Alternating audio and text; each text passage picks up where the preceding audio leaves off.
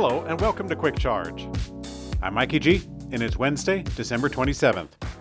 Tesla is accusing Reuters of manufacturing a story about the automaker lying to customers to make repairs off of warranty. Now, last week, Reuters posted a story titled, Tesla blamed drivers for failures of parts it long knew were defective.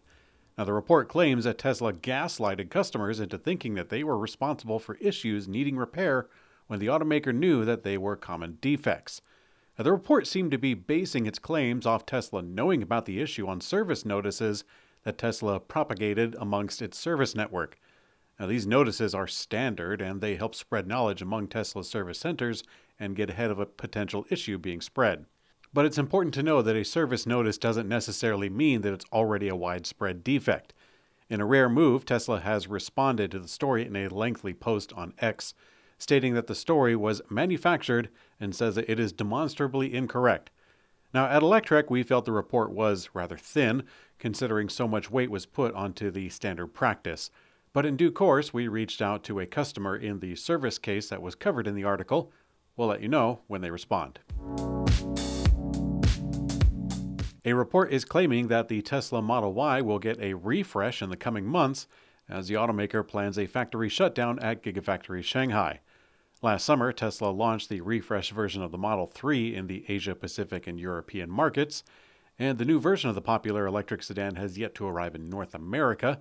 But now, Bloomberg reports that Tesla is preparing to bring the new version of the Model Y to production in the coming months. It also says that a first batch might be following a factory shutdown and upgrade during the New Year holiday. Now, that seems rather optimistic at first glance, but it's important to know that it's unclear if this will be the New Year holiday on the Gregorian calendar or the Chinese Lunar New Year holiday, which is occurring in February. JAC Group's Yiwei brand, which is a new brand in China backed by Volkswagen, debuted their first sodium ion battery powered electric car. The vehicle will use JAC's UE module tech, a honeycomb battery structure. JAC's UE is similar to the BYD Blade battery, which is used in Toyota, Kia, and Ford electric vehicles. On the lower end of the spectrum, the battery is said to be featuring 25 kilowatt hours of capacity and 120 watt hours per kilogram of energy density. With 3 to 4C charging, the electric hatchback could recharge from 10 to 80% in 20 minutes. Now, according to JAC, these batteries have better low temperature performance, faster charging speeds, and longer lifespan, with increased durability over time. Now, perhaps more importantly, the batteries will be used in a cheaper material, which can enable a lower vehicle price. Toyota sold a record number of vehicles last month, and the pure electric vehicle sales rose, but it's still only about 1% of Toyota's total volume. Toyota sold 9,406 electric vehicles in November, which includes Lexus. This is up 126.8% over last year.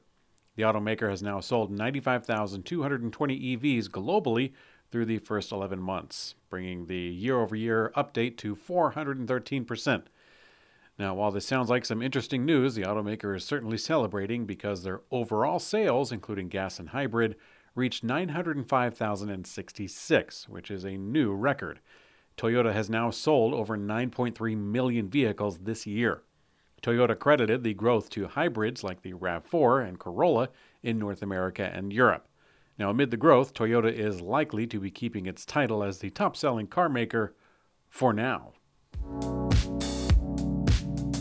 As a friendly public service announcement, the Chevy Bolt, which was named Electrek's EV of the Year in 2022, will shortly be ending production.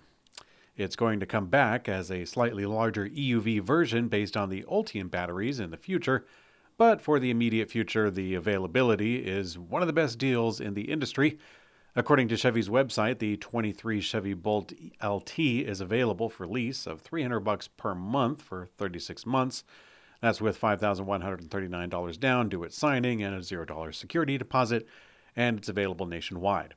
Now, the ultra low mileage lease has 10,000 miles per year, and with a three year lease, you will be ready for Chevy's next generation Bolt, which is expected to hit the market in 2025.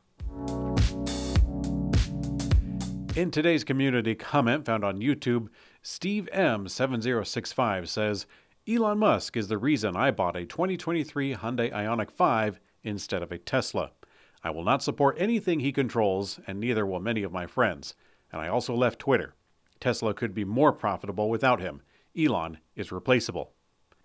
Yeah, Stephen, that is a sentiment I have heard before.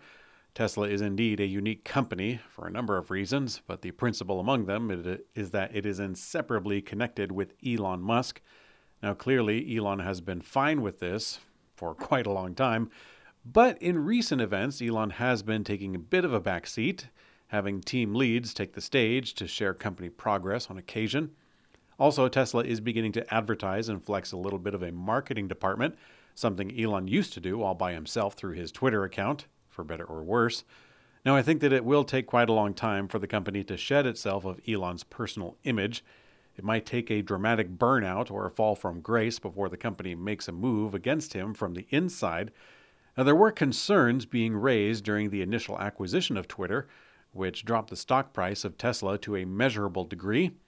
That's really when the rubber hits the road, when investors start to see a post Elon Tesla as more attractive than having him at the helm uh, that would be that, really. I think it could happen rather quickly if something big were to occur. I'm rather curious what will become of Elon in the long run, whether he stays with Tesla for a long time or not. I see him in many ways as a modern day Howard Hughes, an uncompromising magnet for innovation whose brilliance is only matched by his insanity. As age sets in, personality traits can often crystallize, and with unhealthy social media use accelerating the degeneration of his mind, we may see fireworks sooner than what we would hope. Thanks for listening, and thanks for watching Quick Charge. I'm Mikey G, and I hope you have a great day.